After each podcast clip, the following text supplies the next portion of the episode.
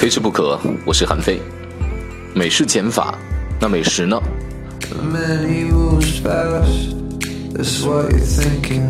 到底应该给一个食物增添更多的味道，还是说，在众多纷繁复杂的味型当中，我们尽可能的减少它味道的复杂性，吃出它纯粹的味道？我相信很多人会给一个非常直接的答案，那就是要吃食材本身的味道啊。其实对于中餐而言的话，不太容易。当然，现在中餐也在不断的进行这样的改良，甚至于更精致化。怎么讲呢？为大家举一个最简单的例子吧。当你在摆脱农业社会进入商业社会之后，你已经不把一头羊、一头牛当做你的生产资料了。它不是你赖以生存，用它去耕地，然后它身上要产毛，然后你要赖以生存的这个生产资料的时候，你可以拿它当食材的时候，当食物的时候，尽管这样说有有一些残忍啊，你是怎么样来、分享它，怎么样来吃它呢？我记得我在青藏高原的时候，然后有一天我们就在呃海拔大概四千五百米左右的那个红原那个地方，一片草原，那天我们就在骑马。那天晚上呢，我们就是要在藏包里面，我们要篝火，然后我们要烤全羊。那个人说：“你看那片山上好多羊，很漂亮啊。”然后带我们去抓羊，抓羊玩儿。然后最终我们抓到那只羊，就成为我们晚上的晚餐了，就导致我那天真的没有办法吃掉那顿饭，因为我觉得我抓掉的这个羊好像跟我有一种奇怪的情感上的沟通，没有办法去使用它，而且食用它的方式非常非常的直接，那就是烤全羊，就直接整只的烤全羊了。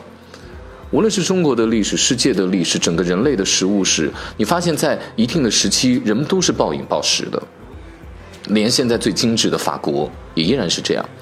欧洲社会曾经最有钱的时候，大概在中世中世纪的时候，他们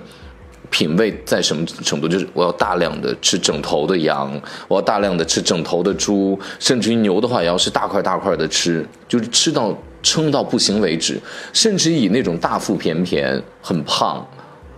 为美。那中国也有这样的历史啊，比如说中国的唐朝是以圆润为美的，当然不是肥胖啊，很多人误认为唐朝的这个人士要肥胖，肥胖的通常也是中下阶层。比如说你去观看唐朝的这种壁画图的时候，你发现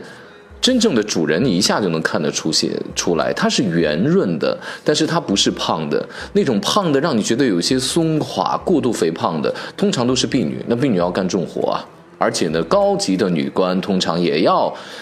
没有那么胖啊，就是比较合适圆润那种感觉。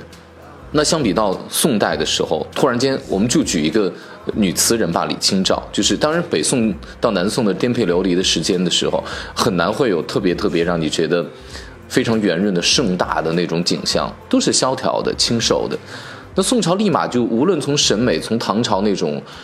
各种彩色的，你提起唐朝就感觉就是万国来朝，那各种彩色的波斯的、西域的各种颜色很丰富。突然间在宋代变得非常非常的清淡了，《千里江山图》青绿山水很简约，天青色等烟雨。宋代的青瓷、汝窑的、钧窑的，就是极其简约的，甚至于连窑变的，我们觉得偏花哨的窑变的东西都相对纯粹一些，讲究它的这种自然性，讲究本身自然赋予。东西的这种无序性，它是简约的，对吗？那食物也是这样的。那无论是欧洲还是中国，你看中国最早的鼎，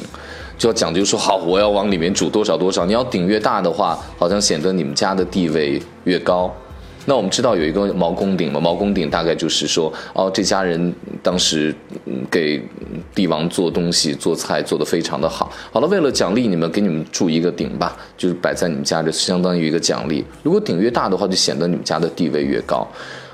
所以到现在为止，这个青铜器也变成我们中中国最早的锅嘛，包括司母戊大鼎啊，变成一个祭祀的象征。其实它就是从锅演变过来的。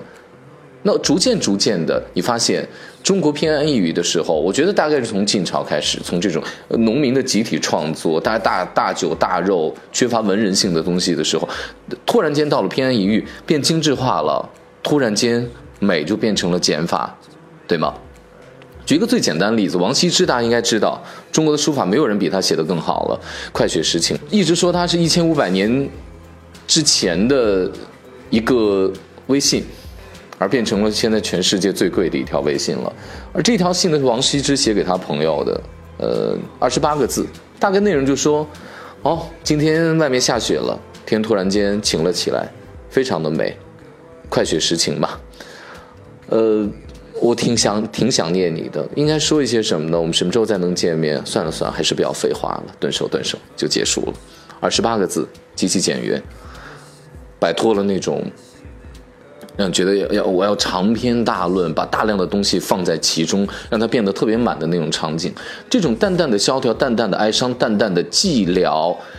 我觉得这种寂的感觉，就是让你觉得特别静、清瘦的感觉，在我们中国的美学当中就出现了。那王羲之的这个就的确就是这样，给你一种减法的感觉。